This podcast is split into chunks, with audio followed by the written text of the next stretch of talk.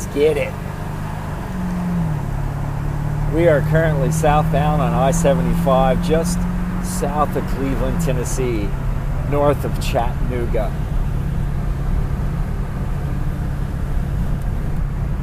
And we are going to ICAST 2019. Thank you so much for tuning in to John Graves Kayak Fishing here on Anchor FM. I'm pretty excited. It's 9:11 in the morning. The temperature's already starting to get a little muggy. I just left Waffle House there in Cleveland, Tennessee. One of the three or four or five maybe that they have there. And I had breakfast with my son-in-law Ryan and uh, he always has some really fun stories to share. Ryan is also the owner of Workout Anytime, one of my sponsors. So big shout out to Workout Anytime, Cleveland, Tennessee. I'm feeling good. I'm refreshed. I was getting a little tired. I took off about two o'clock a.m.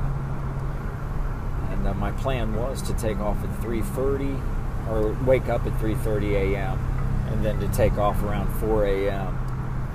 To hopefully arrive in Orlando, uh, taking into consideration uh, traffic uh, situations, the weather possibly, uh, and then even you know stop for fueling and just stretching a little bit and even uh, taking into consideration I might have to uh, crash out for about 45 minutes or an hour so. Hoping that I'd get down there about 8 o'clock, uh, but I might even make it a little sooner than that, but uh, we are ahead of schedule in our uh, F 350 Vanilla Chew flight to Orlando, Florida, and ICAST of 2019. Super, super excited. I'll be meeting Austin Todd down there, who's the director of uh, social media there at American Tackle.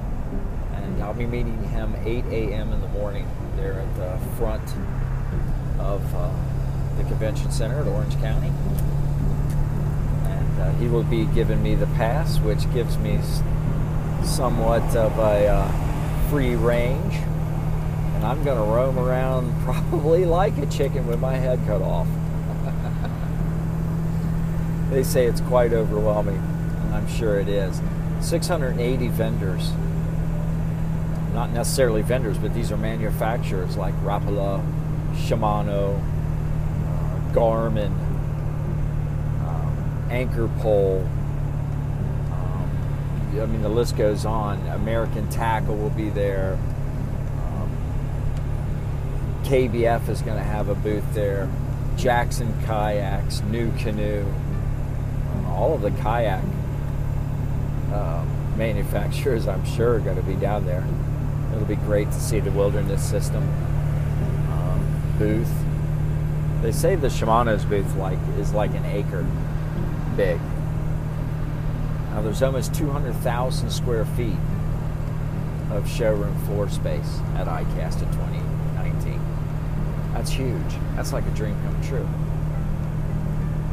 Some advice given to me in order to really see all of it and be able to really spend the time not get overwhelmed. It's a lot like New York City. Just spend your time looking up going, wow. I'm going to try not to look like a newbie or a first time. I'm act like I know what I'm doing. But they say a key to doing that is figure out what kind of a fisherman you are. So this this is not like you can go buy a ticket to ICAST. It's an invitation, really only. Um, there's a lot of manufacturers there that obviously give their uh, employees and pro staff members, uh, field staff members, social media people like myself uh, a pass to get in there. And then there's buyers that have their pass to get in there, but it's you know, John Doe public unfortunately just can't come up and spend 20 bucks for a ticket and get in there and walk around. It's a pretty exclusive show. And I'm about to find out how exclusive it is. So I'm really excited about that, uh, and I'm I'm not going to take for granted the opportunity that's uh, given to me um, by having the opportunity to get in here and see ICAST and witness all of it. Just the opportunity to meet Bill Dance would be really cool. I grew up on Bill Dance, and to have the opportunity to shake his hand, maybe ask him a few questions. I mean, every time I go out and I do see the sun climbing up over the trees, it reminds me of uh, where the sun has just started to climb up over the treetops. And it's gonna be a beautiful day, that's plain to see. Welcome to Bill Dance Outdoors, America's most popular and longest running fishing TV show. Well, I'm gonna go fishing with Bill Dance today. oh, that that is as much in my mind as Mayberry, the song for the Andy Griffith show, you know.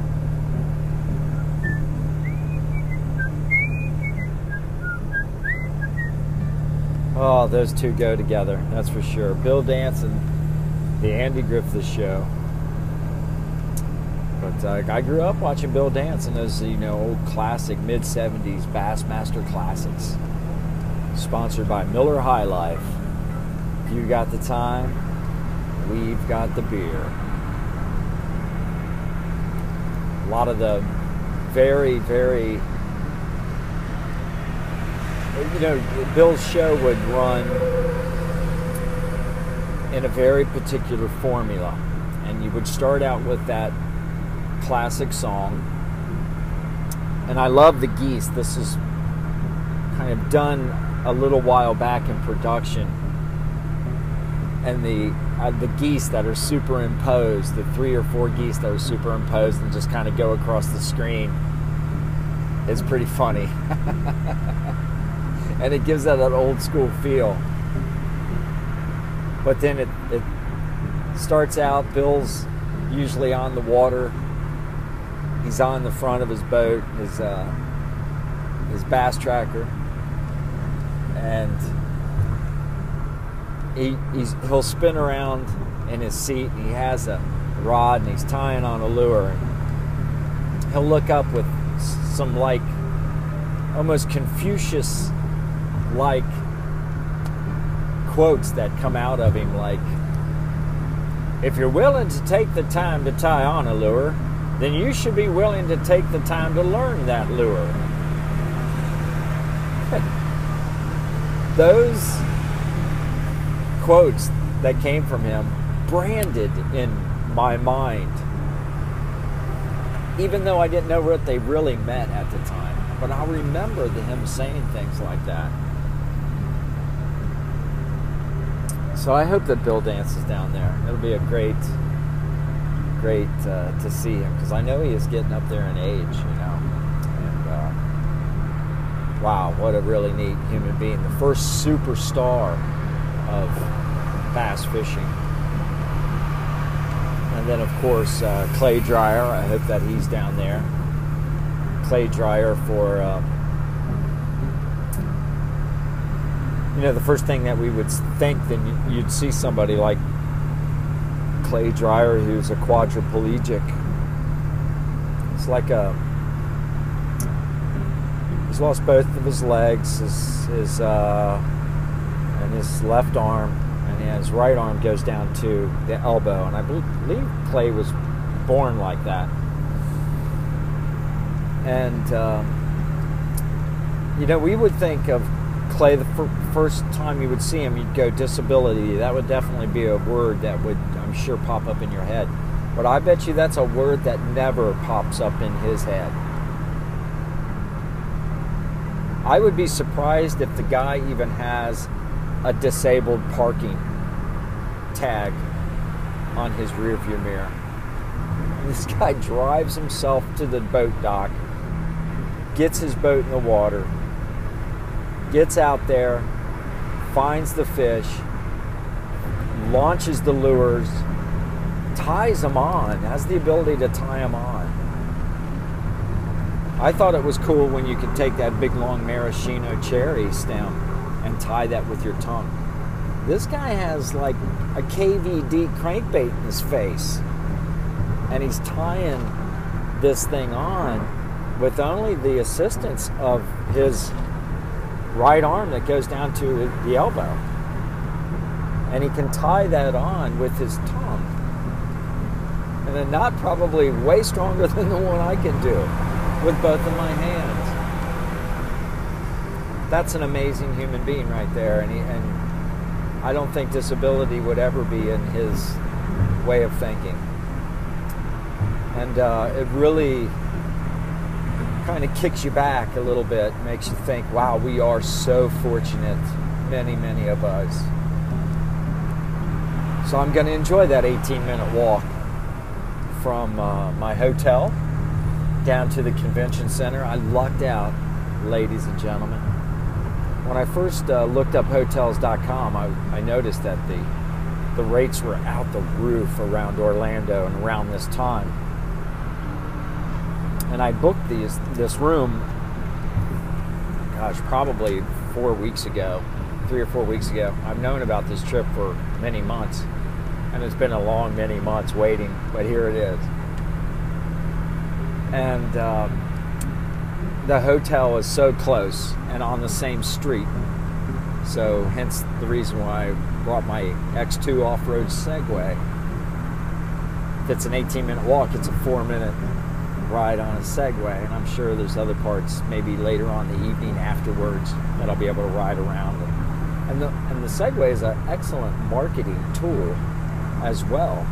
You certainly are the attention in the bar room when you show up on a not only a Segway but a off-road Segway, one that's got big ATV tires on it. It looks beefy and uh, it, it's like the Defender 90 Land Rover of Segways. Uh, kind of chubby and cheeky, and it has a lean steer on it that you turn the thing with. And so, as a marketing tool, tomorrow, one of our main goals is to lobby for votes for the uh, best of show categories, uh, which will be held there. Uh, these are very new, innovative um, pieces of fishing equipment, whether it's lures, lines. Uh, in the case of American Tackle, the microwave guide system, which is uh, the winner of five awards uh, in the ICAST and hoping for six and seven possibly, but we got the microwave microwave 12 and the microwave 20 um, guide systems that will be put in there. They're lighter. They they've got a snag-proof framework uh, to them. Uh, the fly casting accessory uh, category. These are amazingly light guides. Check them out. If you are a rod builder, then you already know about American Tackle. But you can retrofit any one of your fly rods with these, and you uh, will be absolutely super impressed. The ability for this guide to control the line and to calm it down. That that line is whipping. It got a lot of it, it just looks like a big sound wave as it's coming through there. And as it goes into the first ring of that first guide, the key to the microwave guide system, it's taming down in order to go into that second one, which is also on the first guide. So you got two round guides that that line goes through, and then that controls it and tames it down for the rest of them, in which gives you efficiency, it gives you casting distance, it doesn't wear you out. It, it gives you incredible accuracy. Uh, once you start knowing your equipment and you start feeling your equipment, the microwave guide system is something that you could put on there to absolutely accent it and it will blow your mind. And one of the uh, uh, first things I did to probably improve one of the biggest things I did to improve my road cycling, to improve my speed, my efficiency, was to put the clipless pedals onto my bike. Before that, I'm now I'm going back to the late 1900s because I'm 55 years old. This is when we had the leather cages, and you would reach down and you'd grab the leather cage and you'd strap that down on your riding shoe if you had one. If you had a hard sole, firm riding shoe that wouldn't allow your foot to break and that arc to stay nice and solid and give you that efficiency in your pedal strokes. But with the cage, you were able to lift up also with your pedal stroke. So it gives your, you have a big leg there. And your leg is pushing down and it's pulling up. It's pushing down. You got your quad pushing down, your hamstring pulling up. To replace the cage with the actual clipless pedal, where there was no cage, was one of the best things I ever did to improve my road cycling performance. That is really the same thing that you can do to your rod by replacing your guides with the microwave guide system. That's kind of an equivalent there, and hopefully you stayed with me in what I was trying to describe. But if you do that to your rod, it just absolutely improves it like no other thing that you can do to it. So check that out, the microwave guide system, and you can go on American Tackle Angler Products.com. If you're interested yourself into uh, uh, representing American Tackle, they're always looking for active um, pro staff members and field staff members, people that are, if you're active in social media and you like to get out there and catch fish and write about it and talk about it, uh, maybe you have a podcast yourself, or maybe you want to start one up. Uh, go to American Tackle Angler Products.com, and on the back there they have a pro staff entry, uh, read like a form that you can fill out. It's an application, and fill that out, and that's addressed to Austin Todd there. He's in charge of the social media, and uh, tell him John Graves Kayak Fishing sent you on Anchor FM. That certainly helps me out and getting the word to them that hey, the word about American tackles is getting out there. Uh, things are going really good for uh, our team up in uh, Cincinnati, Ohio, and around the Michigan, Ohio. I'm very proud of my American tackle uh, team members: uh, Jason Ricketts, Brad Hicks, and uh, Zach Corral. soon, I hope that Dawson Thompson good friend of mine who I invited out uh, just this past weekend to uh, participate in his first uh, kayak bass fishing tournament. Uh, he's an excellent fisherman, bass fisherman. Uh, Dawson and myself had been uh, co co anglers for Lane Bull Outdoors, and on the back of Lane Bull's boats uh, both Dawson and myself had been out, and then we had been on fishing trips together. So I knew the kid could really catch some fish, but a lot like other people and myself, uh, not long ago, I thought that I just would not be able to put twenty to thirty thousand dollars together for a bass boat.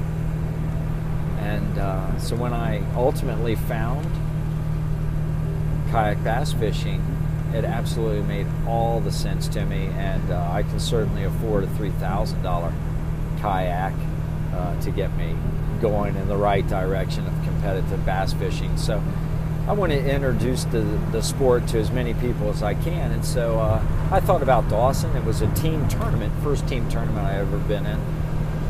Not often do you see team tournaments because normally there's only one guy per kayak, but it was a an accumulative event between both of the anglers, taking the top eight, top ten bass from uh, uh, both of them.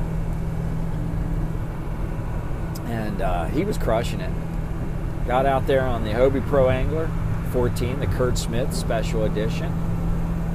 Got out onto uh, that particular body of water Lake Cowan, which he had never been before, and he figured out the pattern really quick. And soon jumped up into the top fifth place, held first place for a while out of about 41 anglers, I believe. And uh, I was uh, not doing too bad. I lost a fish there at the side of the kayak, and then happened. I, my rhythm, for some reason, wasn't right. I should have paid a little bit more attention to that because eventually what happened was um, really being impaired by the heat and uh, some dehydration possibly, but sun exposure knocked me out. It was a 16 hour tournament, started at 6 a.m. I woke up at 4. We raced up there. I, I was spending a lot of time and energy and mental energy and physical energy making sure he was comfortable and set and uh, that, in hindsight, I can look back on and go, wow, I did spend a lot of time and energy on that. Probably a little bit more than I should. Uh, but I just wanted to make sure that he was going to have a great tournament his first go around. And uh, we both head out to about basically the same spots. I have a couple points across from the dock that I like to hit first thing in the morning. And uh, I felt just a little off rhythm at this time. It quickly got hot. Uh, I like to get that rhythm going, hit those banks, whatever I'm doing, just make a get a fine rhythm, and and I just couldn't find it. And uh, this is going back to my ultra marathon running and cycling days. Very important to find that early morning rhythm, and to fo- just not necessarily focus too hard, but to allow yourself not to focus and just go into a cruise control with your rhythm. I had a hard time doing that with my casting. Getting snagged up a lot, didn't feel good, had kind of a little headache on the back of my head already, but you know, happy to be there. And then around 11 o'clock, it's really started to get hot. Had to work a little bit more with the wind coming through on those points. And Dawson had taken off, looked for other parts. And uh, again, he had never been there. They have sailboat races on Cowan Lake during the middle of the day, around noon till around 3 or so. And there's usually anywhere from 20 to possibly 40, 50 sailboats out there little ones, big ones, and then little juvenile type sailboats where kids learn how to, to sail. Pretty impressive to look at, but it's absolutely the gauntlet when you're running through there on a kayak. The only thing I can compare it to is like releasing a domestic hamster in the middle of Times Square and just saying, go for it. You know, this a boat would be tacking, you're thinking, okay, I got this one, and then he tacks back the other way, and you're like, oh boy, he's coming right at me, and he tacks back the other way.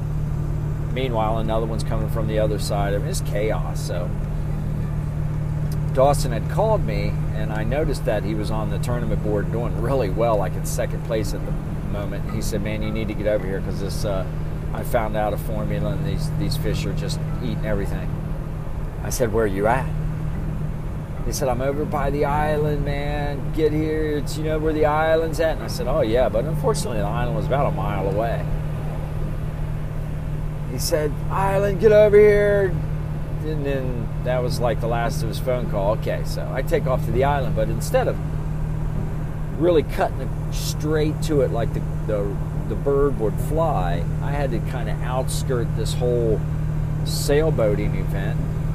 It took me roughly 25, 30 minutes maybe to get to where he I thought he was at the island. And the island's only maybe two acres big. It's not a very big island. And I come around the island. I said, "Where are you at?" He said, "I'm by the beach, man." I said, "Where in the hell's the beach?" I said, "Give me something to look at." He said, "Ah, big green sail." And I, I'm like, "I don't see no freaking green sail by the island." He goes, "Well, we're not by the island." I said, "What do you mean you're not by the island? You told me to come by the island. You're by the island." No, no, I, I was by the island about two hours ago. I'm like, oh my God. I look back up. the lake from where I came from, and there's the green sail, like a half mile back. So I put in about a mile and a half on that wilderness system, Helix Drive, and I was also getting a lot of, you know, hanging tight to that structure. Please, folks, if you have the opportunity to take up your your line that's either snagged or you, please don't toss it over. That is absolutely hell on a I can imagine on on your trolling motor, but especially on a Helix pedal drive. Unbelievable. I, I spent 45 minutes also prior to that trying to get this stuff out. When I got the call for him, I didn't have all I still had probably 10 or 15 yards of line on that thing. So it felt like an uphill grind the whole time. By the time I get to Dawson, who's just he's calling his limit already a number of times. I'm spent. The sun has cooked me. I don't have any fluids left, in which I drank a lot of them. This reminds me right now to drink this fluid. Excuse me for a second. The good thing about the hot and humid weather that we've had in southwestern Ohio is that that's exactly what Orlando's weather is like right now. So at least I'll be in shape for the weather.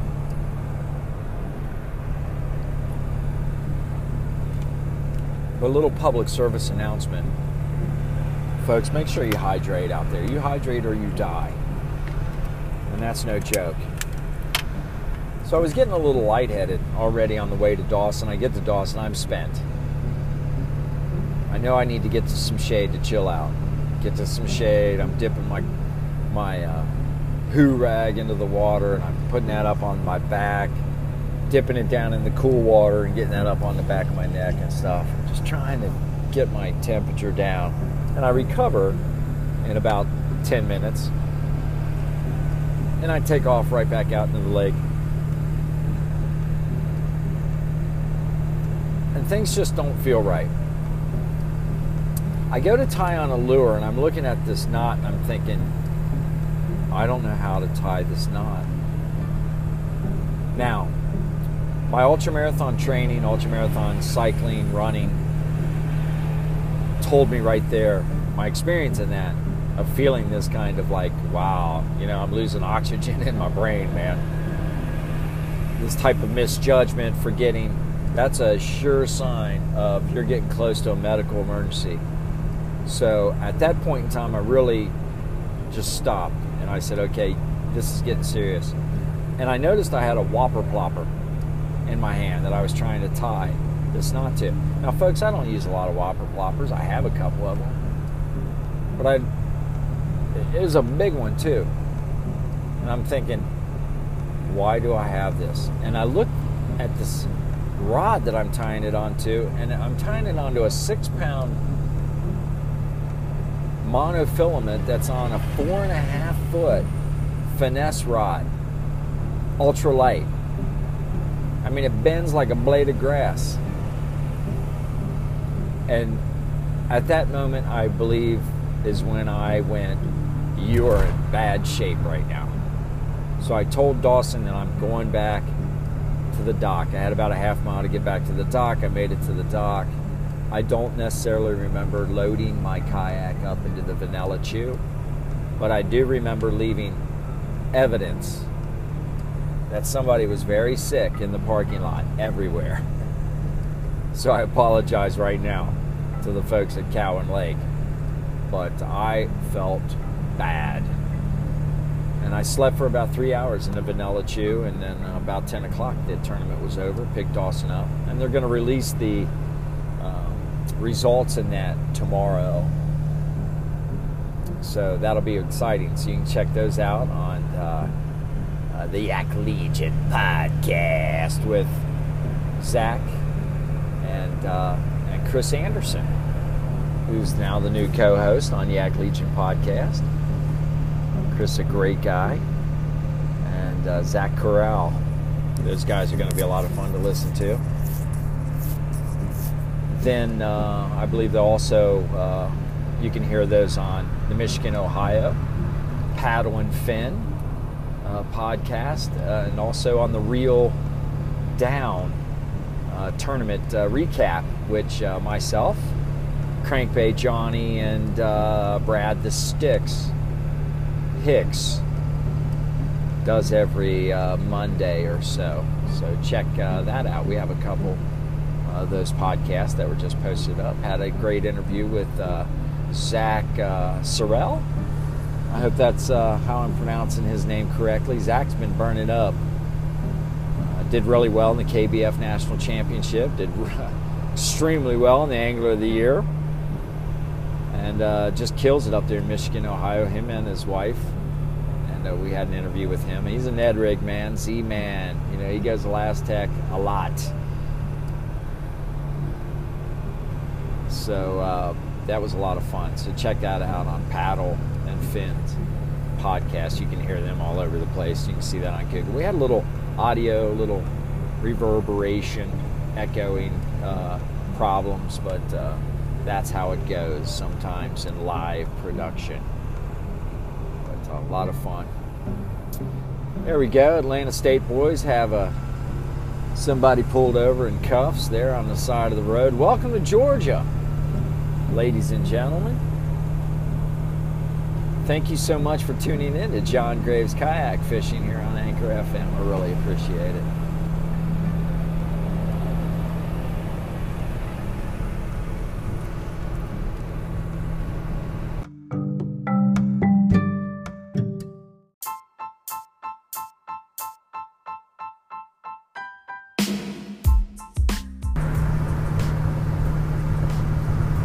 Passing exit 172 southbound on 175, otherwise known as Bass Road. And that is a big old Bass Pro Shop back there that I just passed. I wonder if that's why they call it Bass Road. Where did Bass Pro Shop begin? That I don't know. For some reason, I felt it was around Missouri. This was definitely a uh, area where people would travel and stop. And there's an old golf cart track back there that looks kind of sad. You can see some evidence in the trees where high winds have ripped through here during a storm. This part of Macon, Bibb County brings back some dreadful memories. I got shot here. Getting shot doesn't feel real well. That wasn't a crazy gunshot, not a big gunfight, nothing that you probably drawn up in your head. Not even really sure if that's what it was. I was riding a bicycle from Cincinnati, Ohio to Palm Beach, Florida. A friend of mine from the Butler family of Oak Brook, Illinois, Chicago, was having a birthday party. At this time in my life, I was training like crazy. Start just starting to get addicted big time and training as much as I possibly can in hopes to qualify for an event in which you ride a bicycle as fast as you can from the west coast to the east coast. It was the RAAM Race Across America. It was a very grueling bicycle race. And for some reason, I just enjoyed very grueling events. Don't ask me why. There was no money in it. But I was doing a lot of long distance running then, and the bike just felt like I could cover a little bit more distance and not have to work as hard to do that. At that time, I took up a job as a bicycle courier downtown in Cincinnati, Ohio. Uh, so on any average day, I could cover anywhere from 60 to 110, 120 miles. And that was for work. I lived in Cherry Grove, which is about 18 miles east of Cincinnati. And it's literally, as the crow would fly, right up the river along 52 into Kellogg, which had no curb at that time. It was you and the cars, and cars did not like bicycles back then. This was the early 90s. So I was in pretty good shape. I thought that a multi day solo event would be good for me. It would help me wrap my brain around what I really needed to do to compete in such an event like the Race Across America. Well, there's a lot of things in hindsight that I should have paid to attention to a little bit more back then. One was I was in an absolutely a bike that was not capable of doing what I needed it to do. It was a heavy bike. It was a steel frame bike. Now I, I love steel frame bikes. In fact, I have one right now. It's a Richard Sachs custom steel frame bike. There's only one like it in the world. It's one I got. Each one of them individually made. He makes maybe 30 frames in a year. You have to get on a waiting list for a Richard Sachs. A frame can cost you anywhere from four thousand to eight, nine, ten thousand dollars. But I was on a Lotus, which the whole bike itself cost me about 289. Had 12 speeds on it. Not the type of gears I need for the mountain ranges that I obviously wasn't paying attention to when they taught them to us in class. Now, I had heard of the Great Smoky Mountains, but I was unaware of the Jellico and the Cherokee. That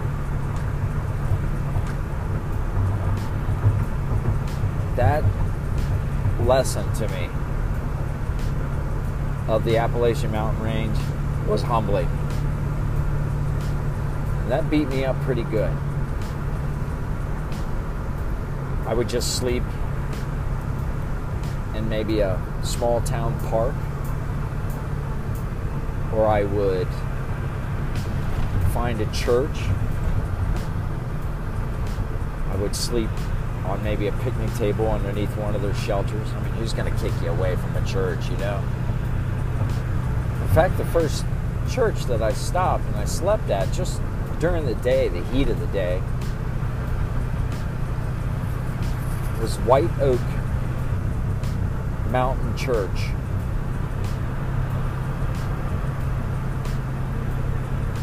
A little small white church, I'll never forget it. Beautiful little thing, just set up on the hill, and they had a shady area. I thought, you know, it's a Wednesday. Nobody's going to come to church. I could probably catch a few Z's. I take all my sweaty clothes, socks, riding shorts, a couple of shirts. I lay them out in the sun to dry, and I kick back on top of this picnic table and I go to sleep. I wake up to some noise, and I look up, and the whole world's sideways. And I realize that there's about 25 people in front of the church all looking at me. I jump up pretty quick. Now everybody's straight and looking right. I rub my eyes. I must have been a god awful sight.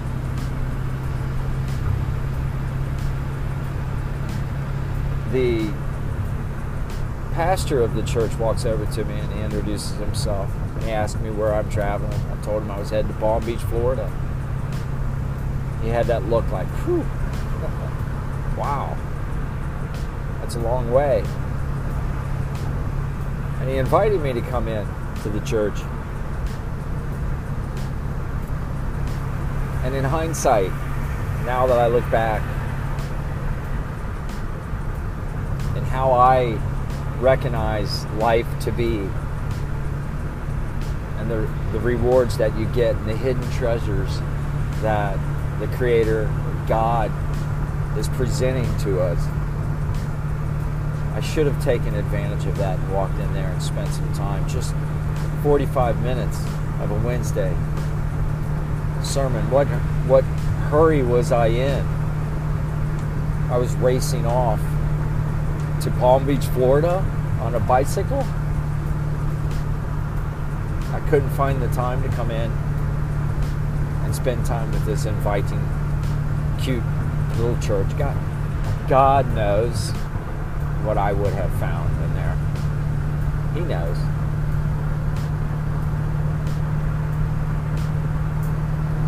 But if I was saying it, having no idea, God knows what I would have found in there.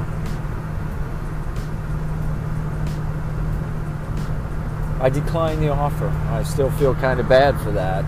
I look back on it. They went inside the church. I packed up my stuff and I head on down the long driveway. It's about maybe four or five hundred meters long, gravel. And the lady stopped me. She pulled up into the drive and started coming up the hill and she stopped me. And she goes, Where are you going? And I said, I'm heading to Palm Beach, Florida. She goes, I brought you some dinner. And she had been there earlier. She saw me sleeping. She didn't bother to wake me up. She opened up the church for everybody. And she raced home brought back to me a plateful of mashed potatoes, a corn pudding, of chicken, a couple biscuits, and two very cold Coca Colas.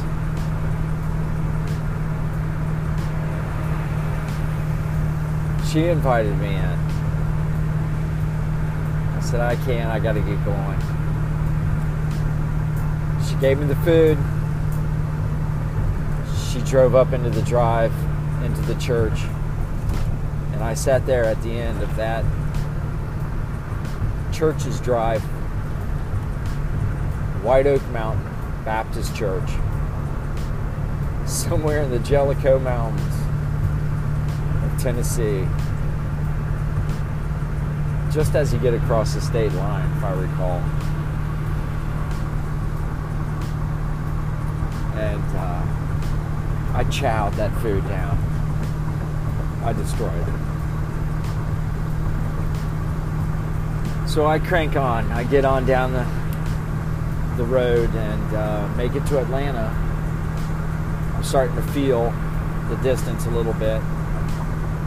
I was way overloaded. I was in a bike that was not even should have been on the road doing something like that.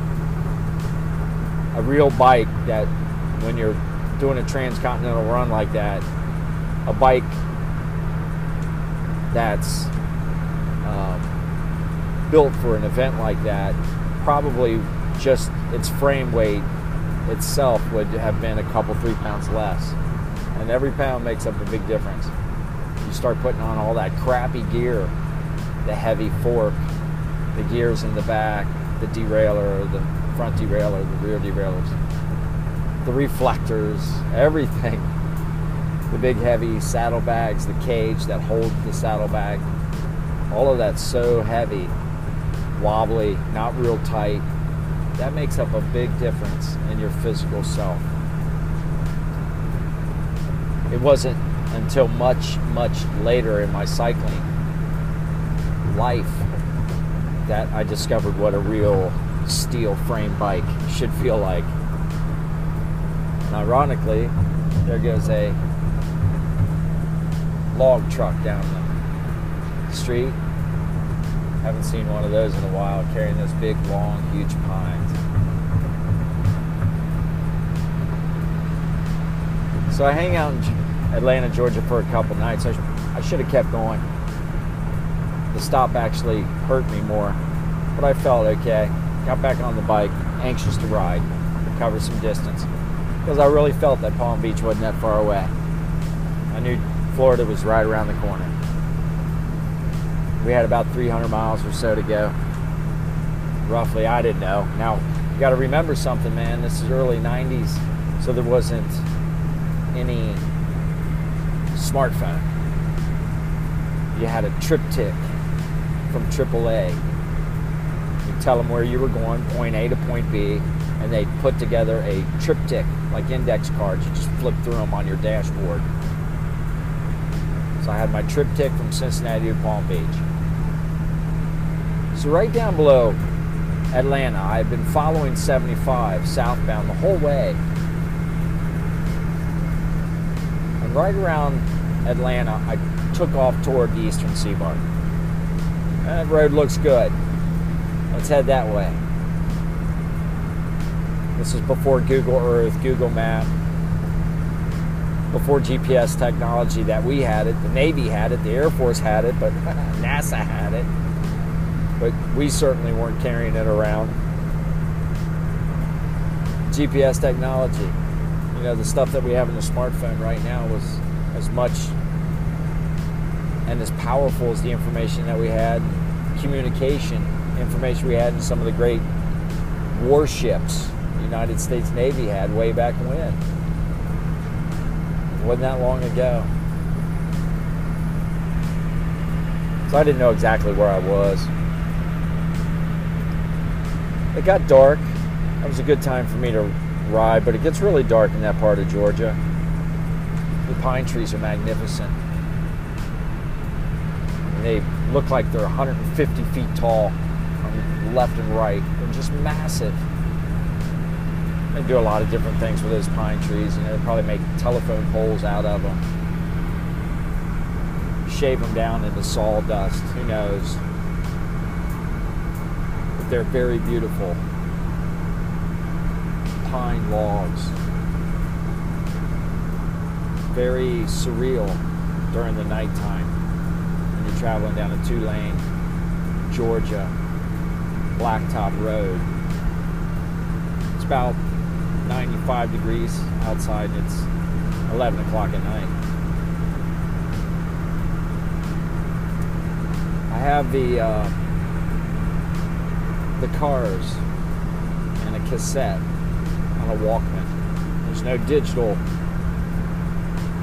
thing I can listen to then, you know.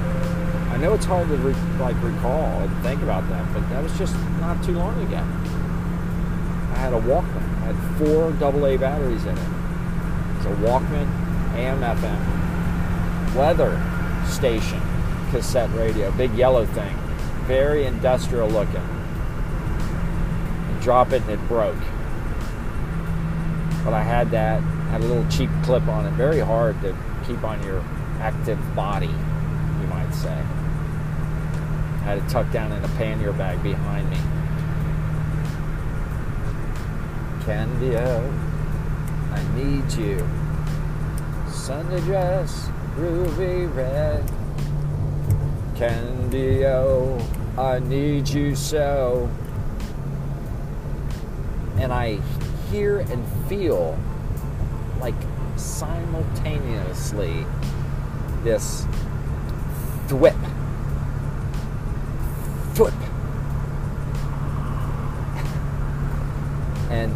I got stung.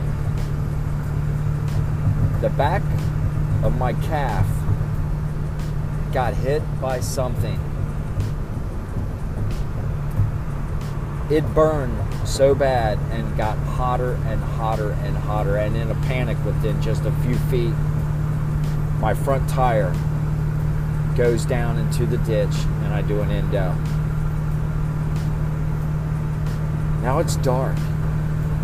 That six volt lantern that I had, a six volt lantern, like the, the, the front of it, one of those lantern flashlights we had with the big six volt battery. I had the six volt battery down in a bottle cage on the drop tube. I had the wires connected to the six volt battery, going up the drop tube, taped up, nice and neat, up onto my handlebars. And there I had taped was the light of that six volt lantern. And it shot a beam out forever. But the moment I hit that ditch, lights out. And it got dark.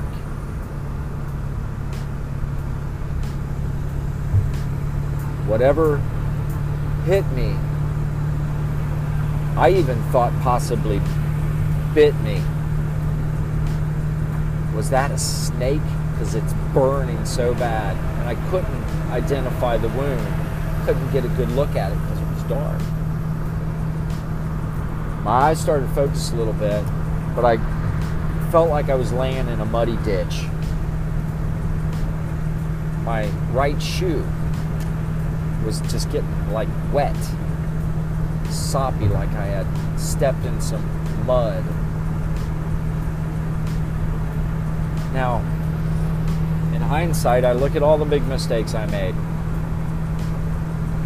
If you're ever packing for a transcontinental trip, a solo event where you have to depend on yourself, nobody else.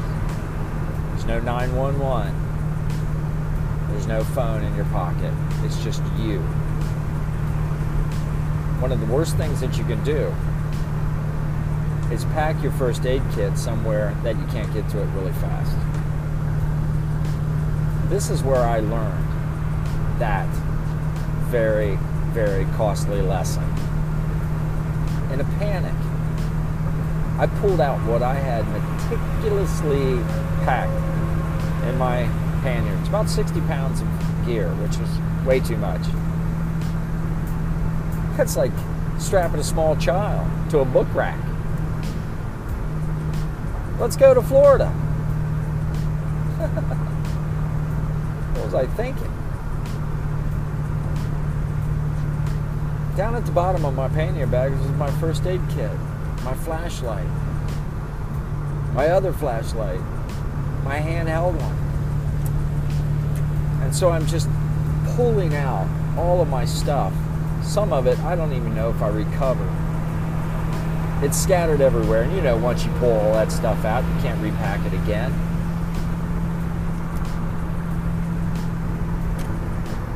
I took the light and I held it down onto the wound. And I just recognized it as being open. I could see my calf muscle there, bright red, swollen from the ride, was just kind of splitting open like a pork chop. Oh. I panicked. I didn't know what to do. Wrap this thing up. I don't have time. Where am I? What was that that just happened? Meanwhile, my headphones are sitting over in the ditch. And you hear, Hello, I need you. Somebody, Oh, the Walkman, it was still going. I turned it off, it got quiet. I got back on the bike and I took off as fast as I could. Now, when you're spending that much time out on the road, just getting dehydrated. And I didn't know a whole lot about that stuff back then.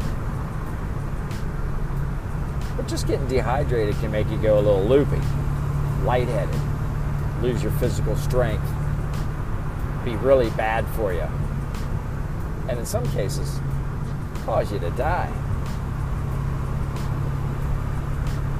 I was probably already suffering a little bit from that already. Not to mention, I just trailed about two pints of blood down a two lane Georgia blacktop road. I think he went that way. I wrecked the bike again, getting real lightheaded. The front end went over into the, the ditch, and there I am laying down in the ditch again. I thought I better get off this road. There's no traffic. And I'm going to stand out like a sore thumb out here. I grabbed my bike. I pulled everything up into the pine trees and went into the pine trees about 75 feet. I sat down. I started for some reason eating everything. I had a couple bananas. I had a power bar. I had some Gatorade. I just felt that I needed to get all this in me. I started to wrap up my leg. I used a lot of gauze, literally every bit of it I had. It stopped the bleeding somewhat. I got down in my sleeping bag. I can remember that the pine needles were extremely soft. It was dry, quite peaceful. One of those moments when you sit there and look, you know, it's a good day to die. But they'll never find me here. So it might not be the most convenient place. I spoke to Jesus that night. Actually, whoever was listening. I said, Do me a favor. If you take me, because I bleed to death here, let me go while I'm sleeping. If you let me get through the other side, I promise I'm going to do what everybody else says. I'm going to really attempt to make this world a better place. I've got a lot to be thankful for, and I'm going to start paying attention to that. And I fell asleep. I woke up to the sound of a logging truck about 5:15 in the morning. I'd been asleep for maybe a couple hours. Daylight allowed me to get a little bit more an idea of where I'm at. It was a town about 18 miles away. I'm out here by myself. This is the best I can do. Let's cover 18 miles as fast as I can. Let's get to this town. There's still a lot of scary stuff that can go on between here and there. So I took off like a bat out of hell. The wound started to bleed a little bit more. I just kept at it. So I made it to what was a brand new hospital. Everything was brand new. I went right up into the back of it. Never saw the front.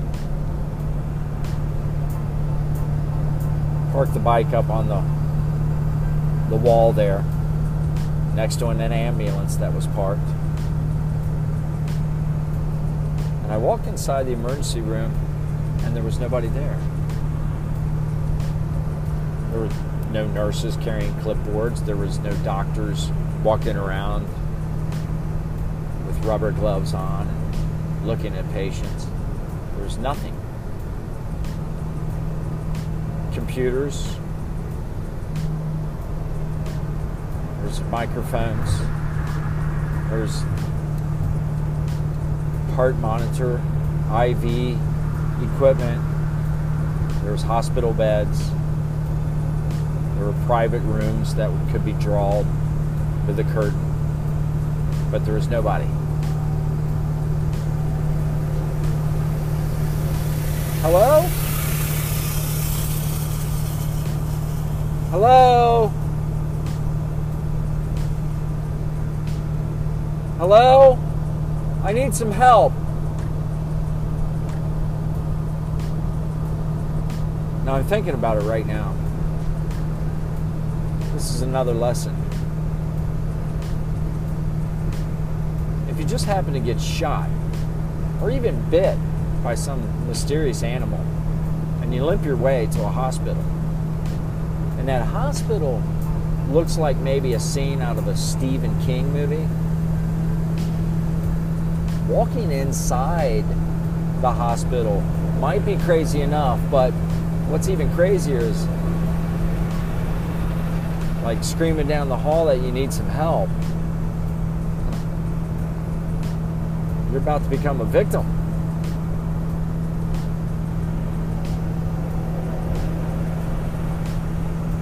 Hear a voice come around the corner. Hold on, I'm coming, I'm coming. Hold on. And around the corner, a lady dressed up as a nurse, but in the garb of something out of like maybe 1950.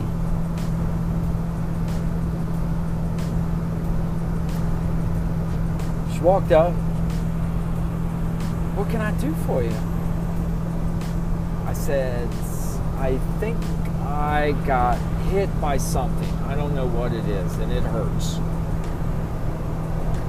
My. Come over here, sit down. Sit up on that bed right there. Kick back, take them shoes off. Let me remove this sock. Take this bandage off. Would you like some orange juice? Apple juice? Orange juice sounds great. She went and got me some orange juice and brought it back. And I just felt like, okay, I'm in a good spot, man. She's this is a good woman here. She's gonna take care of me. I drank the orange juice.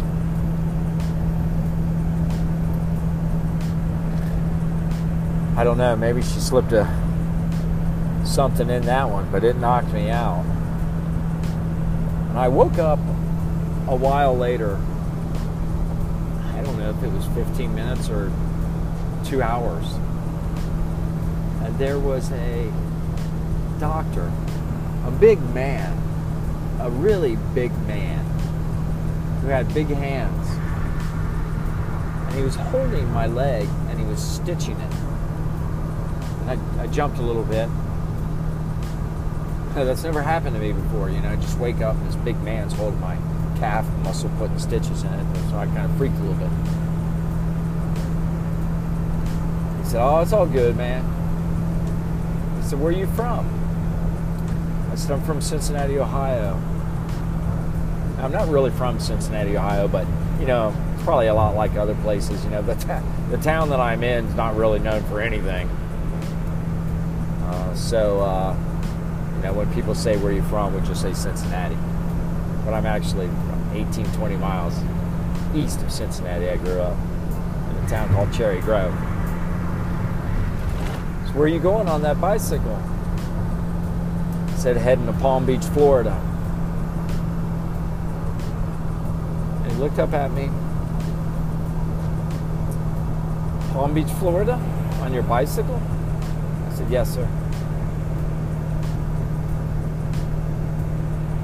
He said, That's probably not a good idea to keep riding your bike south here.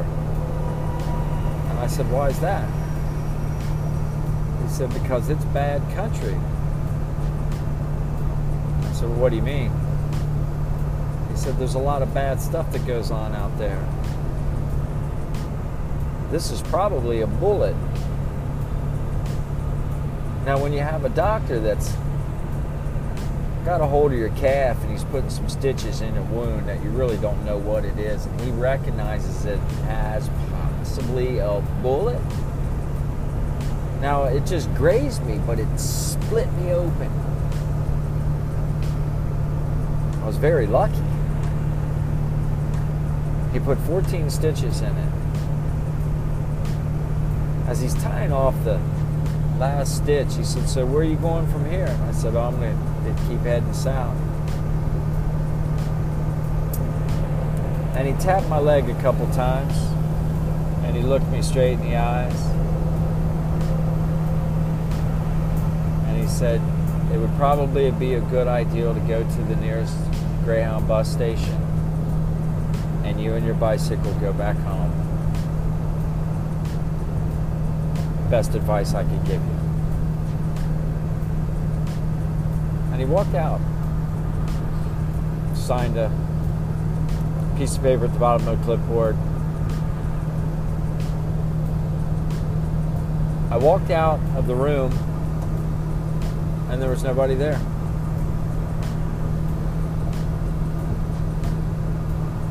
So I got on my bike and I took off.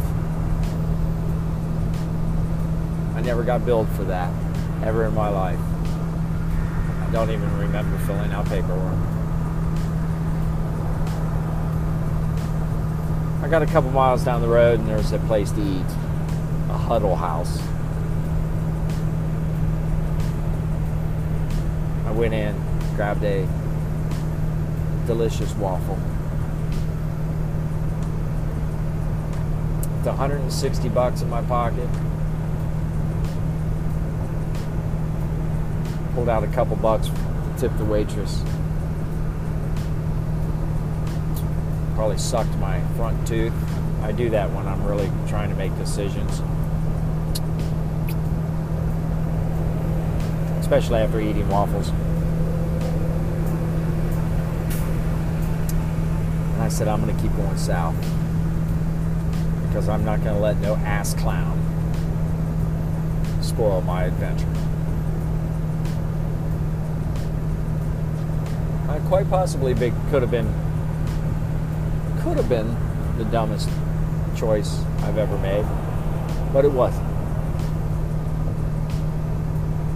In fact, I met a very fine gentleman who picked me up about a maybe 100 miles south. Saw that I was struggling, pretty slow about it. My leg was hurting pretty bad. There were no painkillers given. It was a hard place to find any water that tasted really good because it all had a sulfur smell to it. This gentleman pulled up to me in a, in a Buick and he had two ice cold Gatorades and he gave them to me.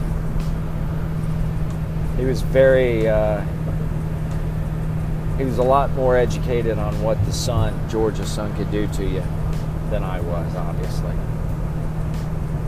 And he gave me a ride down the road a few miles.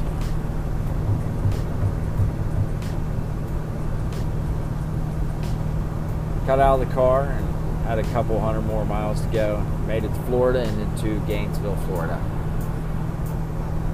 And there I couldn't ride anymore. Was too much for me. And I didn't want to do it, but I called up my friend and he drove all the way from Palm Beach, Florida. I didn't realize how far it was for him to drive, but he did. It's like five hours. He drove up there in a Cadillac Seville. And he bought this Cadillac Seville because a good friend of his, Mr. Ronald Reagan from California, was visiting him and he thought it would be fun to pick him up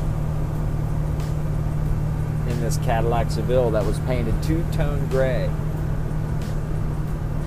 He had the California state flag on the left and the American flag on the right as Ronald Reagan was governor. Yeah, I know I got some heavy friends, man. And he drove up in that car, believe it or not, all the way to Gainesville, Florida and I tossed my bloody bicycle in the back seat, and I was never so glad to see my buddy. We drove south, made it back home, and you can imagine at this birthday party what and who everybody was talking about. Oh boy, was I the center of attention in that bar room.